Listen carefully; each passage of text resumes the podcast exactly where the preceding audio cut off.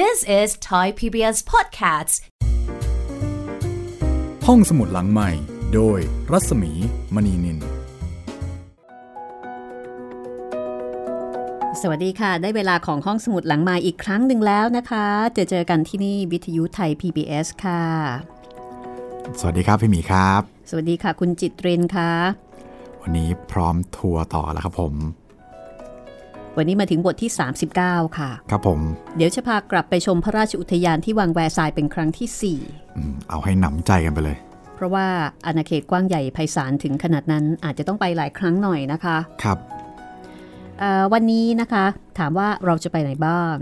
เราจะเริ่มต้นไปชมพระราชอุทยานที่วังแวร์ซายเป็นครั้งที่ 4 ค่ะ หลังจากนั้นจะไปดูหอน้ำประปาที่มาลี แล้วก็ถ้าทันนะคะ จะพาไปเข้าเฝ้าพระเจ้าหลุยส์ที่ 14 ในห้องเสวยค่ะอืมได้เข้าเฝ้าใกล้ชิดเลย อันนี้เป็นโปรแกรมโดยคร่าวๆนะคะ ครับผม โปรแกรมประจำวันนี้ โปรแกรมกับการที่เราจะเกาะชายกระเบนนะคะ ของโกษาปานแล้วก็ของคณะทูต ออกขุนกัลยา ราชมัยตรี ออกขุนศรีวิสารวาจา แล้วก็ขุนนางท่านอื่น ๆ ค่ะจากการบันทึกนะคะของมองซิเออร์เดอวีเซ เจษฎาจารย์ ฟ. ฮีแลร์เป็นผู้แปลจากภาษาฝรั่งเศสค่ะสำนักพิมพ์ศรีปัญญาจัดพิมพ์นะคะ หนังสือนี้ชื่อว่าจดหมายเหตุโกษาปานไปฝรั่งเศส ใครที่สนใจนะคะ สามารถที่จะถามหาหนังสือเล่มนี้ได้เป็นหนังสือไม่เก่าค่ะเพิ่งออกมาได้ไม่นานคือ ตัวเรื่องเนี่ยเขียนเอาไว้นานแล้ว แต่ว่ามีการตีพิมพ์ขึ้นมาใหม่นะคะ แล้วก็สวยมาก ฉบับล่าสุดนี่เป็นปกแข็งด้วยนะคะ หน้าปกก็จะเป็นภาพลายเส้นที่ฝรั่งเนี่ยวาดโกษาปานเอาไว้ครับเอ่อเป็นภาพของคนใส่เสื้อคลุมยาว แล้วก็สวมลอมพอกล้อมพอกลอมพอกก็เหมือนกับชดาที่คนไทยเรียกกันอ๋อแต่ว่าจริงๆอะคือลอมพอกก็คือเป็นเป็นเครื่อง เป็นสิ่งที่เอาไว้สวมเพื่อบ่งบอกสถานะ ทางสังคม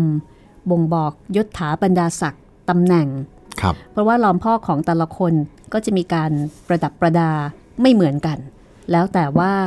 เป็นล้อมพอกของใครอืมเข้าใจว่าถ้าเป็นล้อมพอกของคุณนางระดับสูง ก็คงจะมีการประดับประดาแบบอลังการงานสร้าง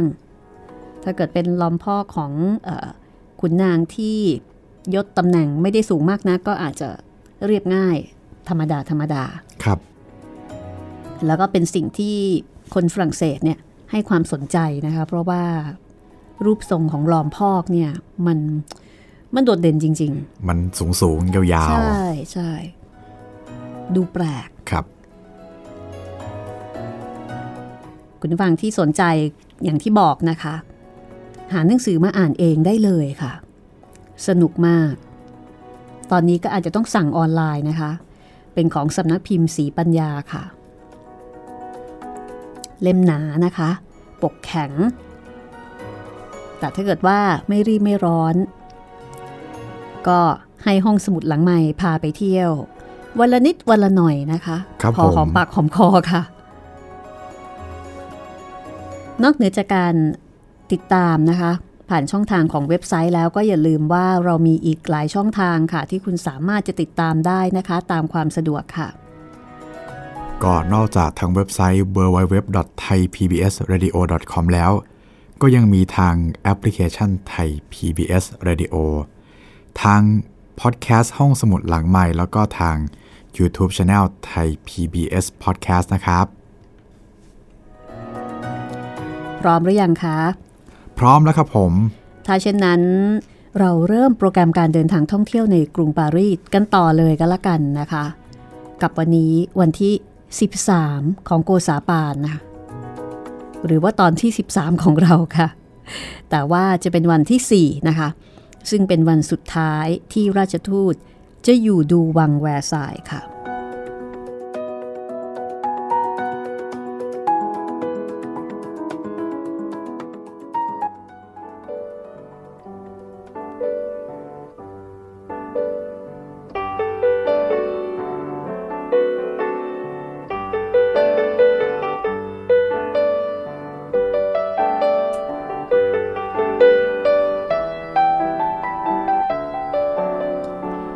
ในวันที่ 4 ซึ่งเป็นวันสุดท้ายที่ราชทูตจะอยู่ชมวังแวร์ซายนั้น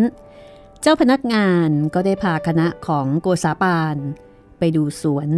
ที่ประชุมมุขมนตรีสภาสำหรับส่วนมุขมนตรีสภานี้ เดอวีเซ่ซึ่งเป็นผู้บันทึกก็บอกว่าเป็นสถานที่ที่สวยงามเหลือเกิน แต่ไม่อาจจะบรรยายให้ผู้อ่านรู้ได้ง่าย คือถ้าไม่เห็นภาพ บรรยายลำบาก บอกได้แต่ว่าสวยจริง ๆ พอชมสวนมุขมนตรีสภาแล้ว ก็พาไปดูสระที่เรียกว่าสระอังสลัด ที่แวดล้อมไปด้วย เครือเขาเถาวันดูตรการตา มีสะพานสำหรับข้ามคลอง ซึ่งอยู่ในบริเวณสระนั้นสะพานเหล่านั้นทำเป็นสะพานหันสะพานหก คือแทนที่จะหันไปซ้าย ย้ายมาขวา หรือว่าหกขึ้นไปแงนค้างอยู่ข้างบน ก็กลับหกหงาย แล้วก็พับราบเสมอกับพื้นดิน ราวกับไม่มีสะพาน คือรูปทรงนี่ออกแบบได้อย่างน่าประทับใจ เดอร์วีเซ่ก็บอกว่าดูหน้าพิศวงจริง ๆ อันหนึ่ง หมู่รูปประดับสะนั้นล้วนทำเป็นรูปเด็ก ยืนยืนนั่งนั่ง แล้วก็ทำท่าต่างๆกัน และทั้งหมดก็ทาเป็นสีทอง รูปเด็กก็คือเหมือนกับเป็นรูปปั้นของเด็กๆ ที่ใช้ประดับตามตามแง่ตามมุมต่างๆ แล้วก็ที่กลางสระก็มีรูปของยักษ์ตนหนึ่ง เรียกว่ายักษ์อังสลัด เป็นยักษ์ที่มีปรากฏชื่อมาตั้งแต่ครั้งโบรโบราณ มีเรื่องเล่าว่าวันหนึ่ง เจ้ายักษ์ตัวนี้พยายามจะขึ้นสวรรค์ให้ได้ ขนเอาหินก้อนใหญ่ ๆ มาทับถมกันตั้งแต่โลกไปจนถึงสวรรค์ แต่สุดท้าย กลับได้ผลตรงกันข้ามก็คือในขณะที่เอาหิน ซ้อนๆกันจนเกือบจะแล้วเสร็จ กองก้อนหินกลับพังทลายลงมา แล้วก็ทับเจ้าตัวยักษ์แทบปางตาย รูปของยักษ์อังสลัดที่นายช่างได้ประดิษฐ์ขึ้นไว้นี้ อยู่ในท่าเหมือนกำลังนอน แล้วก็มีการอ้าปากพ่นน้ำออกมาเป็นสายใหญ่ ๆ ลายเห็นปลายแขนปลายเท้า แล้วก็ศีรษะของมันเท่านั้น ส่วนร่างกายนั้นมีก้อนหินทับให้บี้แบนอยู่เกือบตาย ดูแล้วน่าเวทนาแล้วก็น่าแปลกดีพิลึก ขนาดหัวยักษ์นั้นใหญ่กว่าหัวคนธรรมดาต้องสี่ห้าเท่า เมื่อดูสะยักษ์อังสลัดแล้ว ก็ได้ไปดูของแปลกอีกหลายอย่าง แต่เดอวีเซ่บอกว่าจะขอเล่าเฉพาะเรื่องละครน้ำพุที่เรียกว่าละครน้ำพุนั้น เพราะว่ารูปต่างๆซึ่งมีอยู่ในนั้น แลดูเหมือนตัวละครที่กำลังรำทำท่าต่างๆ แล้วก็รูปตัวละครนั้นทุกๆรูปล้วนแต่เล่นน้ำคือเล่นน้ำกันหมดเลย ตัวนี้พ่นน้ำออกมาทางปาก ตัวนั้นเทน้ำออกจากจุดใดจุดหนึ่งของร่างกายบ้าง ดูราวกับละครน้ำแท้ๆ ถัดจากละครน้ำราชทูตได้ไปดูหนองประดิษฐ์ ซึ่งดูไม่ผิดไปจากหนองและบึงธรรมดาเลย แต่ที่จริงหนองและบึงธรรมดาจะมีอยู่ในที่ดอนเช่นนี้ไม่ได้อยู่ คือถ้าเป็นตามธรรมชาตินี่คงไม่ใช่ ก็เป็นของที่ประดิษฐ์คิดทำขึ้น จากบึงจากหนองนี้นะคะ ก็ได้ไปดูสวนสามพุ เพราะว่าในนั้นมีน้ำพุสามแห่ง แล้วก็ได้ชมสะชมสวน ชมโคก แล้วก็เดินชมตำหนักอื่นๆ อะไรต่อมีอะไรที่สวยงามเหลือที่จะพรรณนาได้ เดอวิเซ่บอกว่าต้องได้เห็นด้วยตัวเอง จึงจะเข้าใจโดยท่วนที ว่างดงามใหญ่โตโมโหรานสักขนาดไหน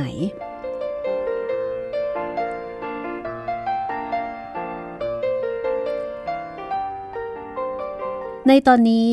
ทางราชทูตไทย ก็ได้ขอบอกขอบใจเจ้าพนักงานผู้นำทางไป แล้วก็บอกกับเจ้าพนักงานผู้ดูแลสวนอุทยานนั้นว่า เป็นบุญแท้ที่ท่านได้พาเรามาดูสวนอุทยานนี้ เพราะมันน่าดูจริงๆออันที่จริง พวกท่านนี่มีบุญอันใหญ่หลวงนะ ที่ได้เป็นเจ้าพนักงานทำงานอยู่ในสถานที่อันงดงามถึงเพียงนี้ เพราะนอกจากคนที่เป็นข้าราชการของพระเจ้าหลุยที่ 14 แล้ว ก็คงจะไม่มีใครอื่นในโลก ที่จะได้ดำรงตำแหน่ง เป็นคนดูแลรักษาของสวยของงาม เช่นวัตถุเหล่านี้ ขอบใจเป็นอันมาก ที่ท่านได้เอื้อเฟื้อ พาเราไปแล้วก็ชี้แจงอธิบายทุกสิ่ง ซึ่งเกี่ยวกับวัตถุและสถานที่ที่เราได้เห็นมา ขอให้ท่านเนี่ยจงเจริญเจริญเถอะ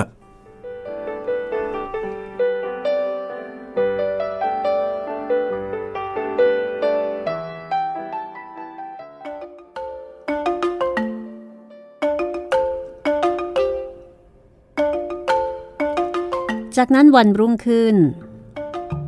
ราชทูต ได้ไปดูหอน้ำประปาที่เมืองมาลี ซึ่งที่นี่เป็นที่สำหรับทำการสูบน้ำจากแม่น้ำแซน ส่งขึ้นไปตามท่อต่างๆ จนถึงพระราชวังแวร์ซายน์หอน้ำประปาแห่งนี้ นับว่าเเป็นงานอัศจรรย์ที่ยิ่งใหญ่ แล้วก็เป็นของน่าดูชม ซึ่งเกิดจากสติปัญญาของมนุษย์สำหรับที่นี่ ถ้าใครไม่รู้แล้ว ก็จะไม่น่าเชื่อ ว่าเป็นหอน้ำประปา เพราะว่าเป็นสถานที่ คือเป็นพระราชฐาน คล้ายกับเป็นวังแวร์ซายอีกแห่งหนึ่ง มีพระตำหนัก มีพระที่นั่ง มีสวน มีที่เลี้ยงสัตว์ มีสวนผักสระน้ำเหมือนกับที่แวร์ซาย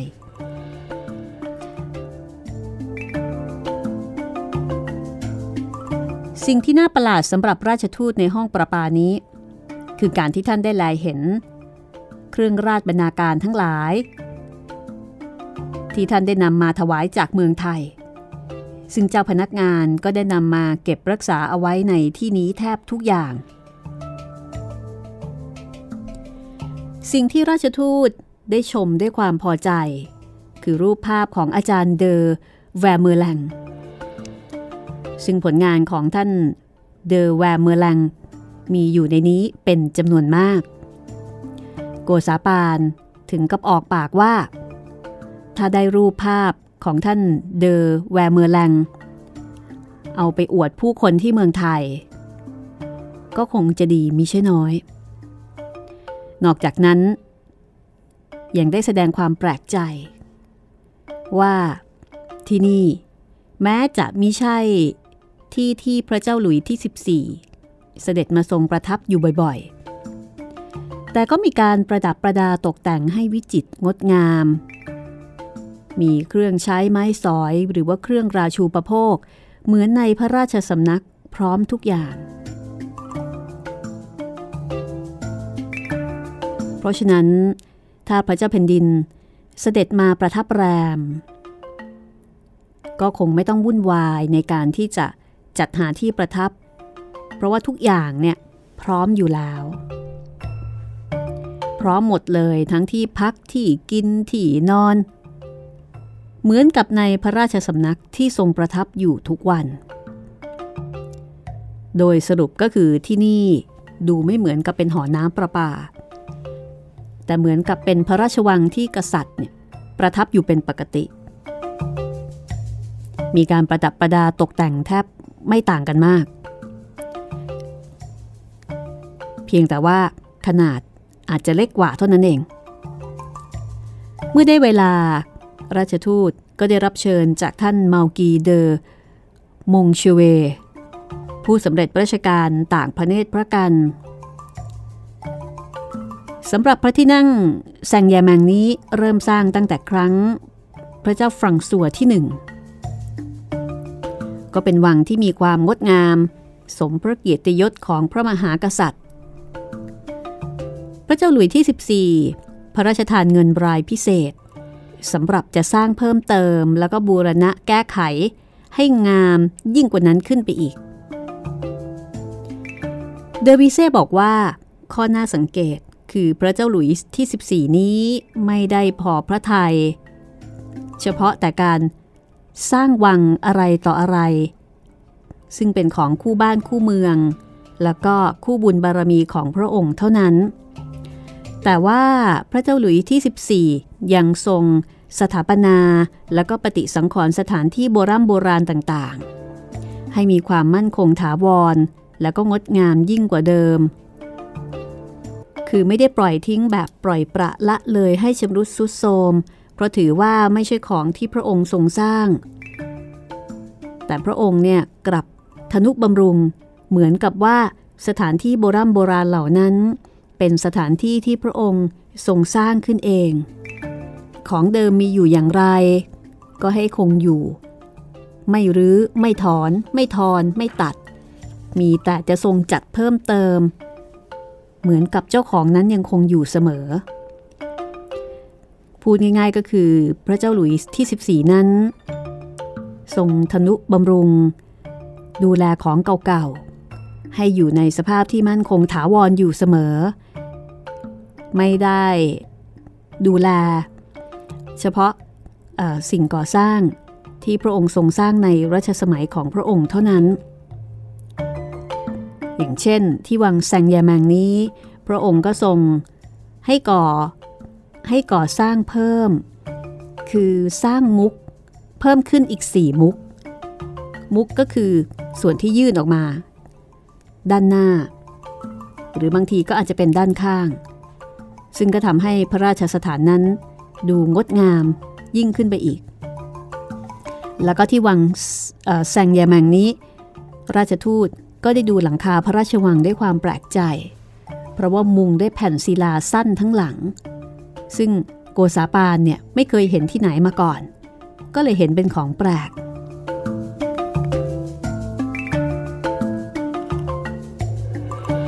พอดูวังเสร็จเรียบร้อย ก็ได้กลับไปดูเครื่องสูบน้ำเดอมาลี ซึ่งสูบน้ำเข้าหอประปา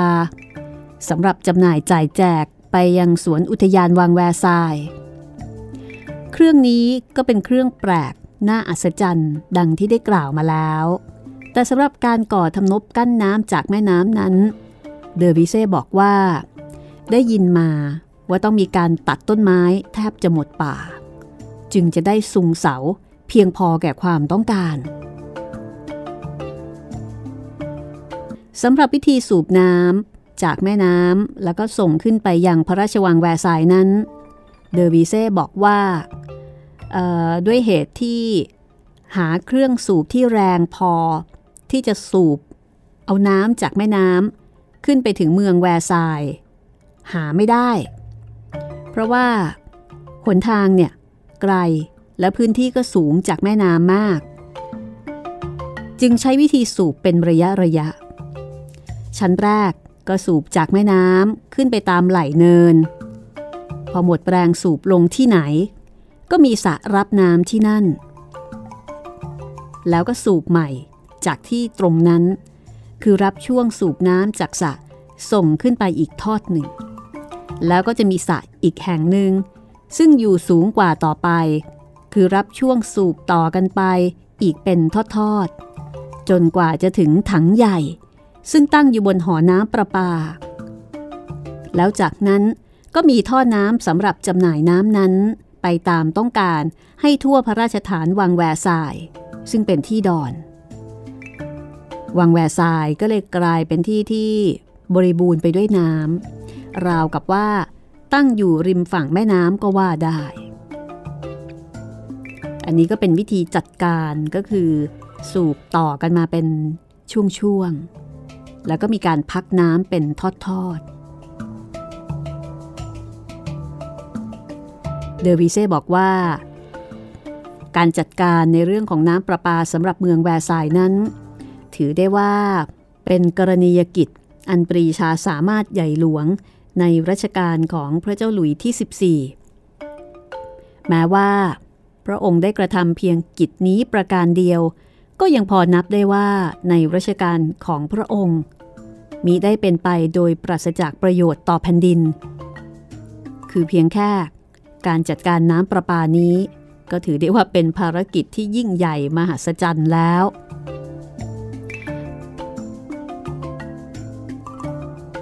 แต่อาศัยที่ว่า พระเจ้าหลุยที่ 14 เนี่ยทรงทำพระราชกิจจานุกิจน้อยใหญ่มากมาย เรื่องของการทำน้ำประปาหรือว่าการบริหารจัดการน้ำประปานี้ ก็เลยไม่ค่อยมีคนที่จะเอาไปยกย่องเชิดชู ทั้งที่ในความเป็นจริง เป็นของที่น่าชม เป็นสิ่งอัศจรรย์เดอวิเซ่บอกว่าในส่วนของราชทูตนั้น คือโกซาปานเนี่ยก็เป็นคนฉลาด เป็นคนที่มีวิจารณญาณ อย่างหาผู้เสมอเหมือนยาก พอได้มาเที่ยวชมหอน้ำประปา โกซาปานก็พินิษพิเคราะห์ ดูเครื่องสูบน้ำดูอย่างตั้งอกตั้งใจด้วยความละเอียดสุขุม เดอร์บิเซ่บอกว่าจริง ๆ การดูเครื่องสูบน้ำที่ใหญ่โตแบบนี้โดยละเอียดเนี่ย ไม่ใช่ของง่าย เพราะว่าเครื่องที่โยงถึงกันและกัน จะตั้งอยู่เป็นแผนกแผนกห่างกันตั้งหลายสิบเส้น จะเที่ยวเดินตรวจดูก็กินเวลาตั้งหลายวัน กว่าจะเห็นได้ทั่วถึง เพราะฉะนั้นเจ้าพนักงานจึงได้จัดม้าเอาไว้คอยท่า แล้วก็พาการขี่ม้า เที่ยวดูเครื่องสูบน้ำนั้น ตลอดตามเนินที่อยู่ในระหว่างแม่น้ำแซนกับหอประปา คือดูเอาจริงเอาจังเลยทีเดียว เมื่อท่านราชทูตไทยได้ตรวจดูเครื่องสูบน้ำเสร็จเรียบร้อย ท่านก็ได้กล่าวสรรเสริญขึ้นอีกว่า เครื่องอย่างนี้ ดูเป็นของเทวดาทำมมากกว่าของคนทำซะอีก ช่างน่าชื่นชม สติปัญญาความสามารถของผู้ที่คิดขึ้นมาจริง ๆ แต่ถึงนายช่างผู้ต้นคิดนั้น จะมีปัญญาความสามารถสักเท่าใดก็ดี ก็ต้องอาศัยพระบรมราชูปถัมภ์ในพระเจ้าแผ่นดิน ไม่เช่นนั้น เครื่องวิเศษนั้น คงไม่มีวันทำสำเร็จลงเป็นแน่ เครื่องนี้ฉันเข้าใจว่าสำเร็จได้ เพราะกิตติศัพท์ การสรรเสริญบารมีของพระเจ้าแผ่นดิน ซึ่งขจรไปยังนานาประเทศ เป็นเหตุชักนำให้นายช่างผู้วิเศษจากที่ต่างๆ พากันเข้ามาสวามิภักดิ์ถวายฝีมือให้พระองค์ทรงใช้สอย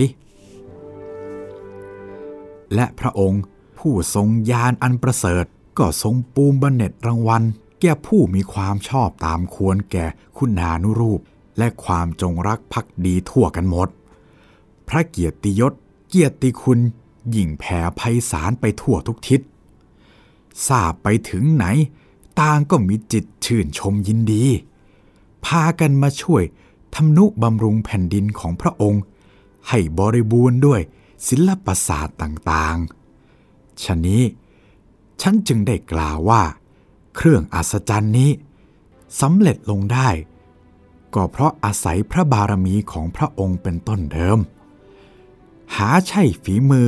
และความสามารถของนายช่างผู้ตนคิดอย่างเดียวไม่ ด้วยว่า ถ้ามีแต่คนคิด ไม่มีผู้ทรงไว้ ซึ่งกำลังช่วยอุปการะ ก็คงจะคิดเสียเปล่านั่นเอง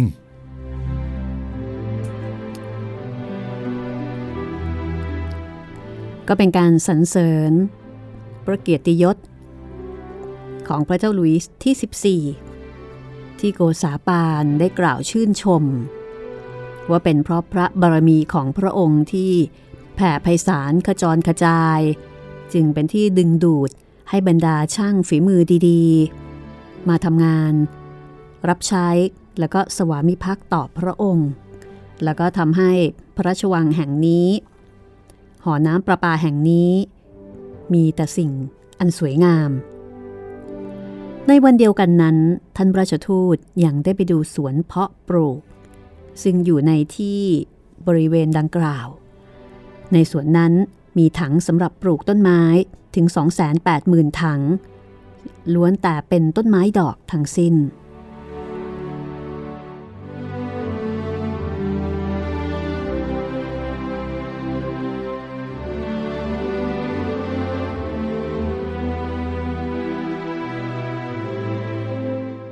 พิ่งจะทราบเหมือนกันนะคะว่า การบริหารจัดการ น้ำประปาในยุคนั้น ใช้วิธีจัดการ รับกันเป็นทอดๆสำหรับโปรแกรมต่อไปของเราในช่วงหน้านะคะ ไปไหนดีคะไปไหนไม่ได้ค่ะ เพราะว่าจะต้องไปเข้าเฝ้าในห้องเสวยค่ะ ครับผม ห้องเสวยของพระเจ้าหลุยส์ที่ 14 ช่วงหน้าค่ะ This is Thai PBS Podcasts. ห้องสมุดหลังใหม่ โดยรัศมีมณีนิน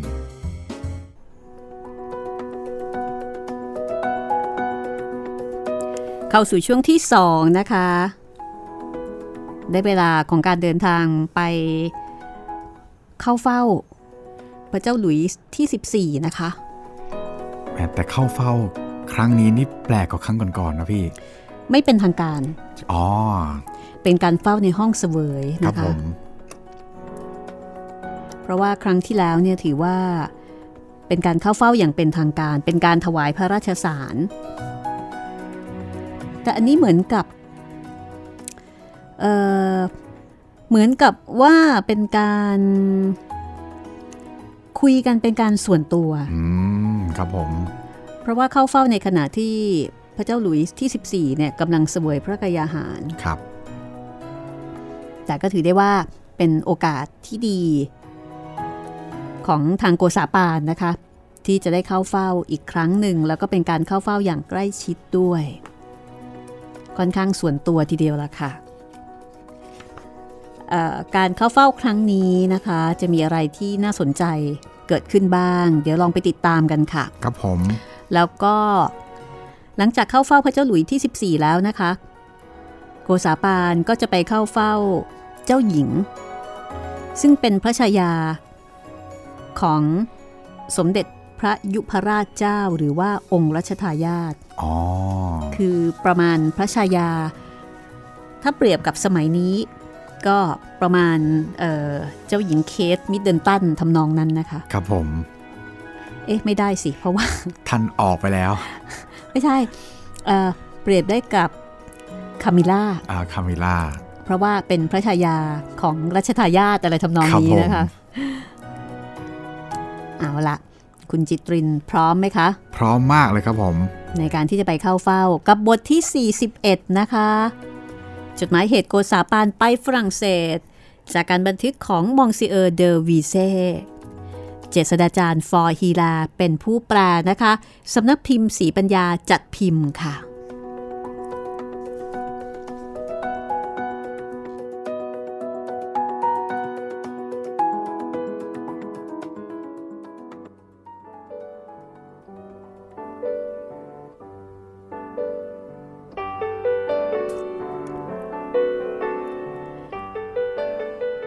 รุ่งขึ้นวันหลัง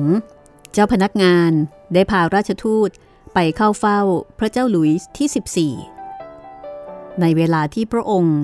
กำลังเสวยพระกยาหาร เมื่อคณะราชทูตเข้าไปถึงหน้าพระที่นั่ง ถวายบังคมตามธรรมเนียมของไทยเสร็จเรียบร้อยแล้ว ต่างก็หมอบนิ่ง พนมมือเหนือหน้าผาก แล้วก็เฝ้าเฉยอยู่ณที่นั้น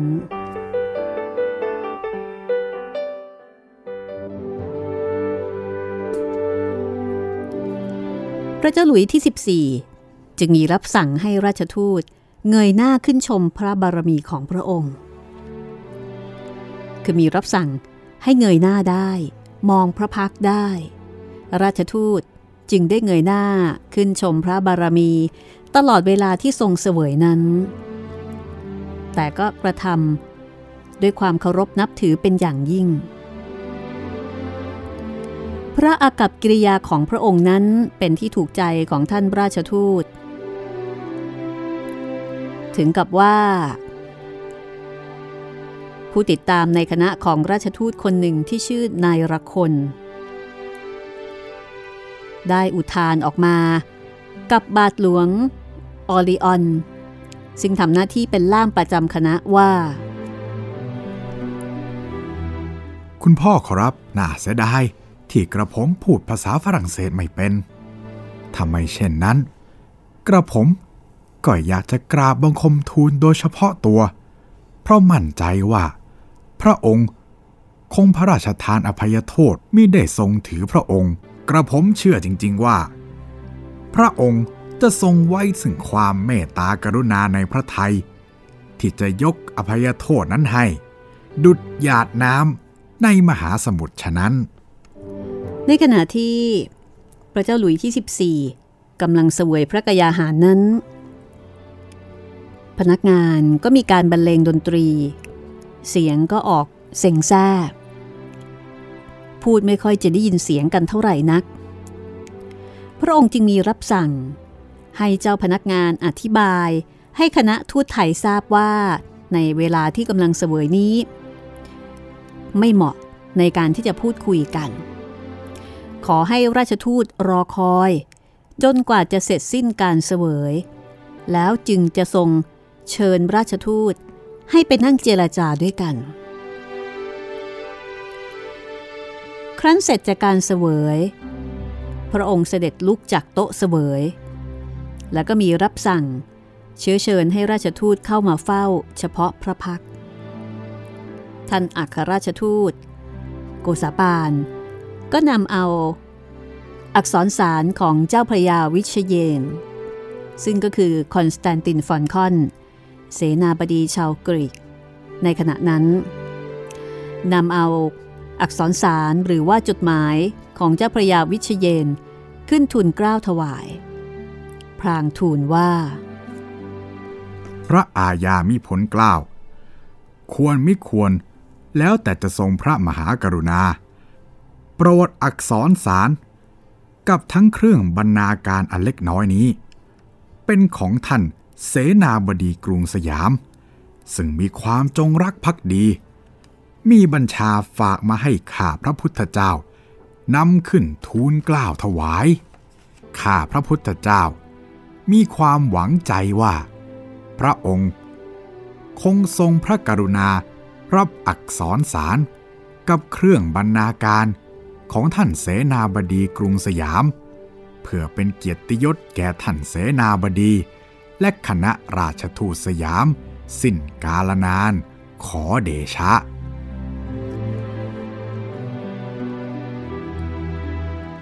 เมื่อพระเจ้าหลุยส์ที่ 14 ได้ทรงฟังคำกราบบังคมทูล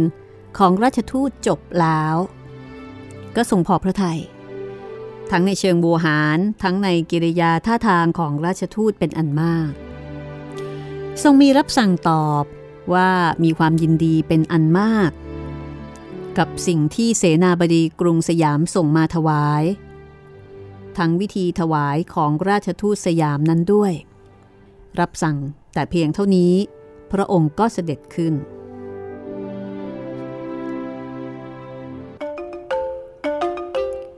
ครั้นออกจากที่เฝ้าแล้ว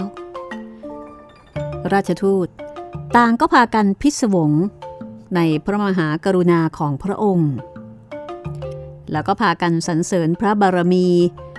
กับผู้ที่ไปด้วยกันในทำนองว่า พวกเราก็นับว่ามีบุญอยู่มากอยู่ จึงเข้าไปเฝ้าเฉพาะพระพักตร์โดยใกล้ชิดพระองค์ได้ หาไม่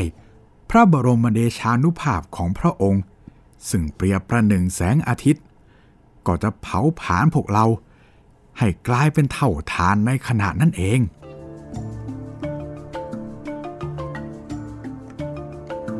คือถือได้ว่าเป็นโอกาสอันหาได้ยาก ได้เข้าเฝ้าเบื้องพระพักตร์อย่างใกล้ชิด จากนั้น เจ้าพนักงานพร้อมกับอาจารย์เลอแบรงก็ได้พาโกษาปาและคณะ ชมรูปภาพต่างๆ ซึ่งมีอยู่ในห้องนั้น แม้ว่าโกษาปานจะเห็นรูปซึ่งมีอยู่มากมายก็จริง แต่ก็ดูเหมือนว่าจะไม่ค่อยอยากดูสักเท่าไหร่ โกษาปานสนใจ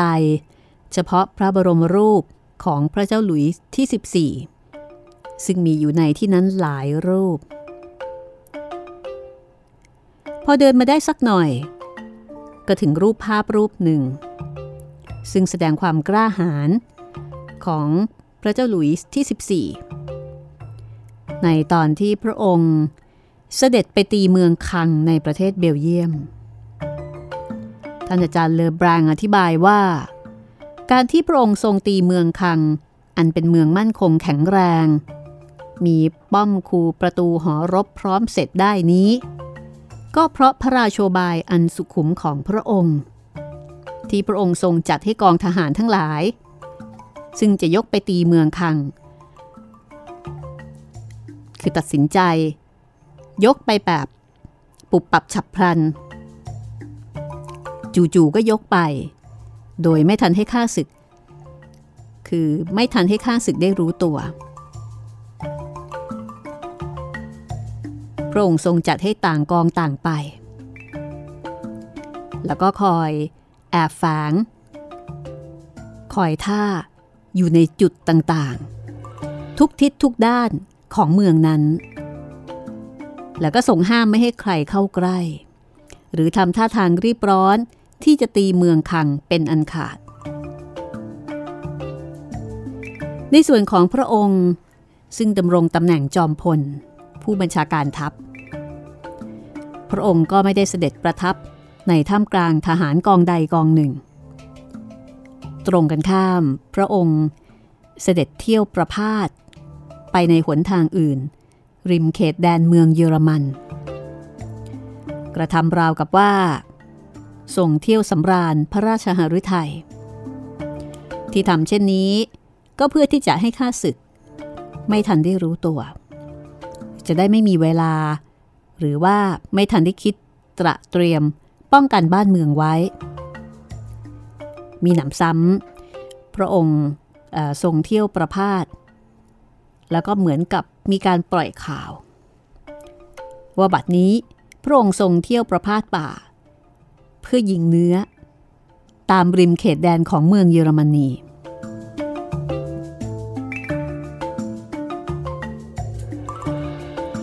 ครั้นเห็นว่าทรงได้โอกาสแล้ว ก็รับสั่งให้กองทหารทั้งหลาย ซึ่งจัดซุ่มรอคอยอยู่ในที่ต่างๆ รีบกรูกันบุกรุกเข้าไปในเมืองคัง ให้พร้อมๆกันทุกกรมกอง ส่วนพระองค์เองก็เสด็จทรงรถ เร่งรีบมาทั้งกลางคืนและกลางวัน พอมาทันกองทัพก็เข้าเมือง เพราะว่า ข้างฝ่ายชาวเมืองคัง ไม่ทันรู้ตัวว่ากำลังถูกโจมตี จึงไม่ได้จัดแจงป้องกันบ้านเมืองเอาไว้ และก็เป็นเหตุที่ทำให้ศึกครั้งนี้ พระองค์มีชัยชนะได้บ้านเมืองตามพระราชประสงค์ เมื่อทราบความเป็นมาของเหตุการณ์ โกษาปานราชทูต เอามือชี้ไปที่ พระบรมรูปของพระเจ้าหลุยส์ที่ 14 ก่อนจะกล่าวขึ้นว่า รูปพระองค์นี้ ดูงามสง่าราวกับรูปเทวดาพระองค์หนึ่งก็ว่าได้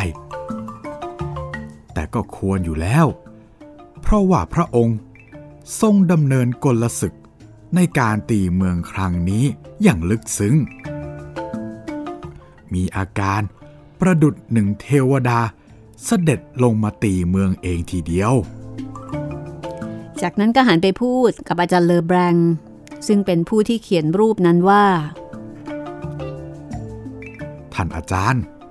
เจ้านายของท่าน สมควรเป็นบรมมหาราชาธิราชเจ้า แห่งบรรดากษัตริย์ทั้งหลายในสมัยนี้ฉันใด ส่วนท่านก็สมควรได้รับเกียรติยศ เป็นมหาเชษฐกาจารย์ ของพวกนายช่างที่มีฝีมือยังเอกอุกทั้งหลายในสมัยนี้นั้น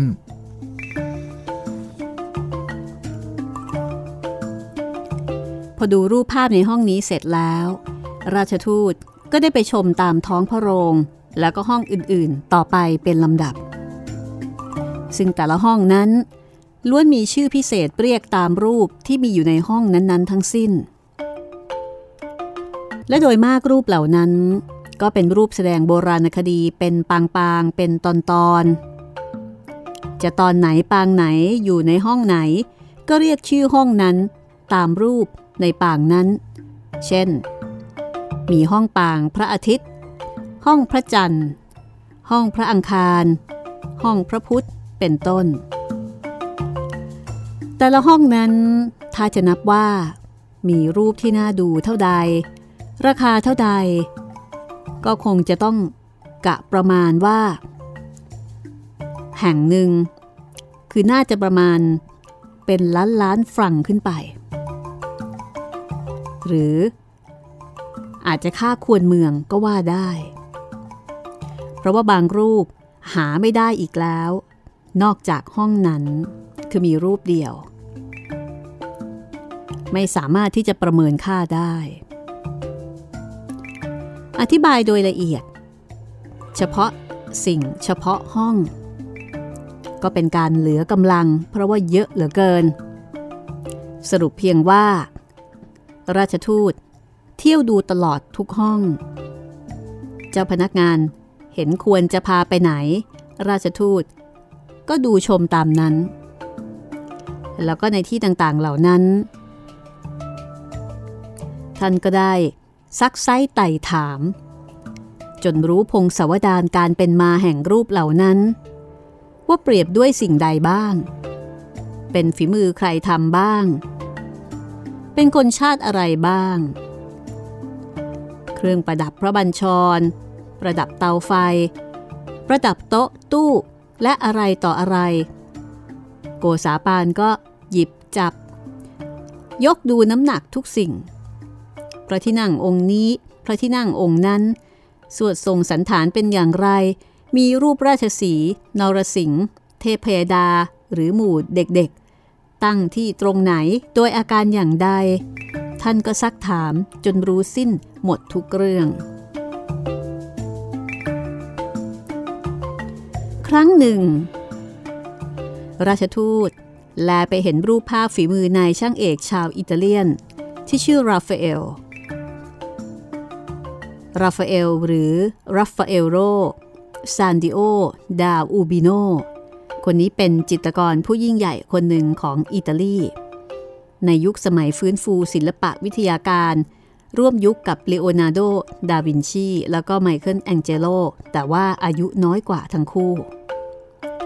โกษาปานไปเห็นรูปผลงานของราฟาเอล เป็นรูปเทวดา ที่ชื่อว่ามิคาอิล กำลังชนะมาร อีกรูปหนึ่งเป็นรูปพระเยซูกับแม่พระ แล้วก็นักบวชยอเซฟรวมอยู่ด้วยกัน โกษาปานพึงพอใจสองรูปนั้นมาก เจ้าพนักงานเห็นท่านติดอกติดใจ ก็ถามว่า นี่ท่านราชทูต ท่านชอบอันไหนในสองรูปนี้ล่ะ รูปแม่พระ หรือว่ารูปเทวดา อ๋อ ฉันชอบเด้วยกันทั้งสองนั่นแหละ และเป็นการยากที่จะบอกได้ว่าอันไหนเป็นที่ชอบใจกว่ากัน เพราะว่ารูปทั้งสองนี้ เป็นฝีมือนายช่างเดียวกัน ทั้งคู่ก็ต้องงามวิเศษด้วยกันทั้งคู่เหมือนกัน แต่เอาเถอะ ในเมื่อท่านอยากทราบความเห็นของฉันในเรื่องนี้ ฉันก็จะต้องตอบว่า รูปมูงามกว่ารูปเดียว เพราะแผ่นที่มีรูปเดียว ก็จำเป็นต้องงามครั้งเดียว แต่รูปหมูนั้น ยิ่งมีรูปมากอยู่ในหมู่นั้นก็ต้องยิ่งงาม เพราะแต่ละรูปแต่ละรูปนั้น ก็ต้องงามรูปละครั้ง รูปละครั้ง ทุกๆรูปชานี้ ฉันจึงว่ารูปแม่พระมีภาษีกว่ารูปเทวดา โกษาปานดูไปดูมา ดูอยู่นาน จนกระทั่งในที่สุด ท่านก็บอกกับคนที่พาไปชมว่า พอแล้ว ถึงแม้จะดูต่อไปอีกเป็นปี ก็คงจะดูไม่หมดหรอก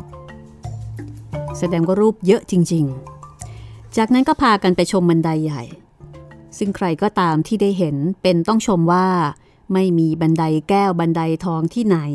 จะงามเทียบเท่าบันไดนี้ได้